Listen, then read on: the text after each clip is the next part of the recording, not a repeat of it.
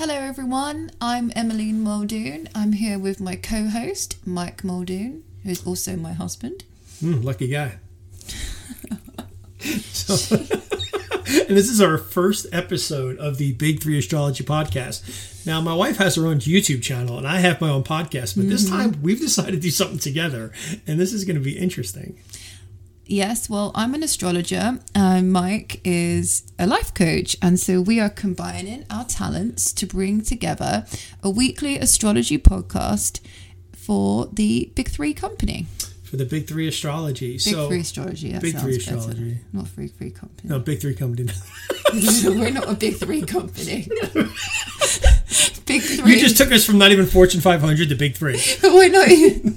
We're, talking about the Big Three. Fortune 500 to Big Three. So, so, so anyway, every week we're going to get together, and um, Emmaleen is basically going to probably share more about really what's going on, and I'm just going to kind of chime Interrupt in, interrupt, Interrupt. and clarify. interrupt, and clarify. So, okay, so what? Constructive criticism. It's not constru- it's counterproductive criticism. No, it's not. Well, what the idea is is a lot of people that don't understand astrology. Sometimes they get a bit lost with astrology podcasts or astro- astrology YouTube. So, for example, um, you know, when I tell Mike, listen to this, he says, don't understand it. So, the idea is I can try and give a a podcast here on astrology each week, and if I go too complicated, Mike can help explain. Yeah, so there's times where she'll come to me and she'll say, "Hey, your ascendant is on this, and it's coaxialed with this, and but seriously, you know, but it's a great time for you know your crescent on that." and I just think you just don't listen. no, it's not that I don't listen. It's just that it, it's a language that you understand mm-hmm. that necessarily I, you know, I, I, I, I, when you when you break it down to me and you say, no, this is what it means, and you talk to me in layman terms, I get it. Yeah. And I just feel like that's why my voice a little bit here might be easier to say to some people, like, hey, this is what that means. I, I do break it down. You just don't listen to the whole sentence because you're too busy walking This is around not- the house. this is not a discussion on marriage. This is not a discussion on marriage. This is It's literally. the perfect marriage, astrologer and life coach combination on a podcast. Why oh. hasn't this been done before? Oh my Oh, god. come on. This So anyway, perfect. I'm going to be here to help those people who, again, may find tremendous value in what Mm-hmm. Emmaleen says, but at least when I feel a little like, oh, I don't get that or I don't understand that, Mm-hmm. I can say, well, can you elaborate a little bit more on that? Because everyone loves a life coach, right? So we're No. going to have help from a life coach, which is No, no. really good. No, no, coaches, coaches, you know, we don't help. We we, we help you help yourself, but we're not therapists. But what's really good though is with astrology, a lot of the time after people have had an in depth reading and they've been opened up in a way, they want to explore deeper. So life coaching can be a useful, um, what useful f- thing to explore Yeah. after having had a, an astrology session and vice versa. Sometimes if you're going through life coaching, you say to one of your clients, "Oh, actually, you should get your chart done because it can be a good way." Well, of it's also because for people who are not familiar with astrology, you know, I think a lot of times people think of astrology as you know reading their horoscope, mm-hmm. and and to be honest with you, that was my initial thoughts that of it. was mine as well. But you know, as you find out, astrology has more to do with energy and how you use that energy.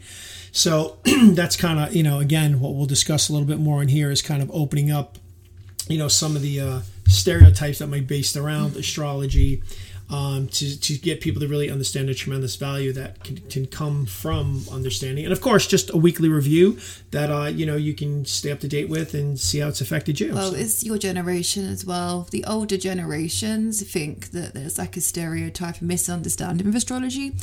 Um, and in fairness to all my clients who are in their 20s, they know astrology as well as I do a lot of the time, and they just want to come to the session to have almost like a lesson. You know, they're learning every day. They've got apps. It, astrology is accessible on your fingertips now.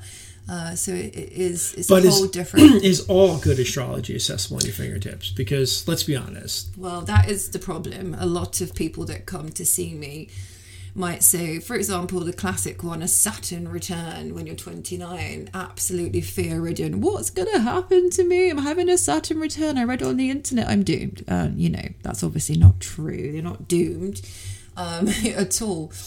We've all, we go through Saturn returns and we survive, but um, people come with fear because of what they've read. So sometimes a little bit of knowledge can be dangerous, and often on the Google, you don't get the most accurate astrology if you just go into Google.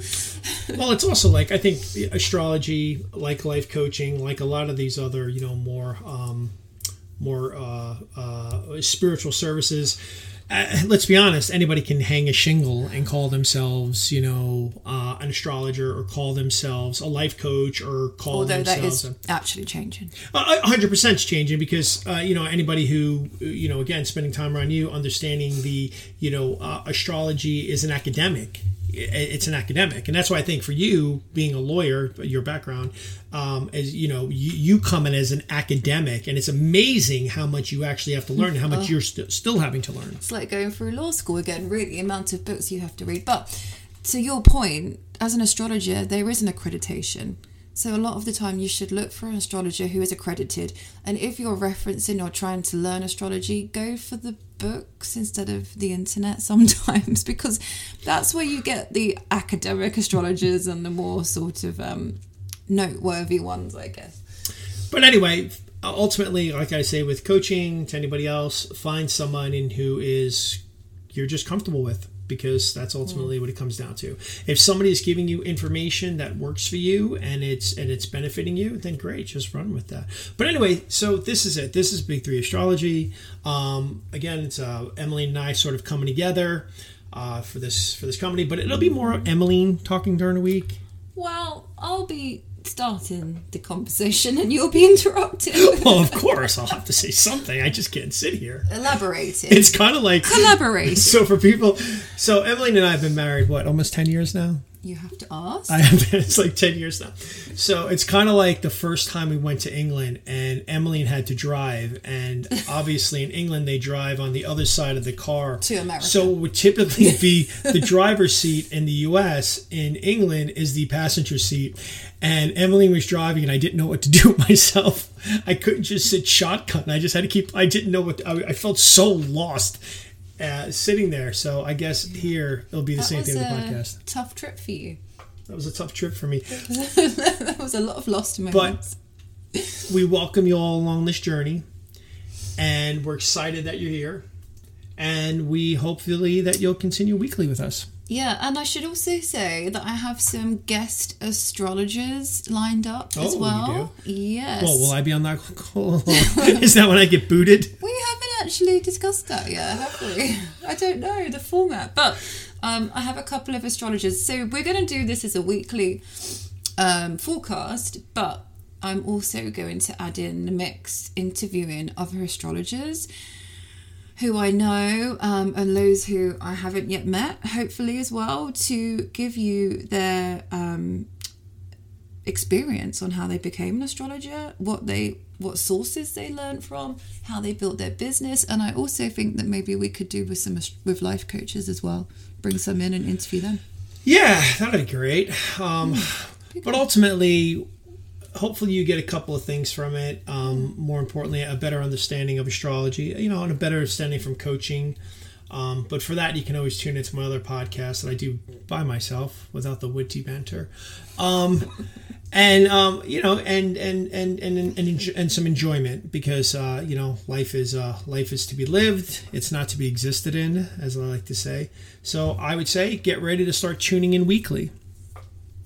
Anything else? Well, and tune in for the laughs. tune in for the love. Laughs. Laughs. Laughs. Not love. Well, love. I guess love too. anyway, we'll be talking to you all soon. Thanks for joining us.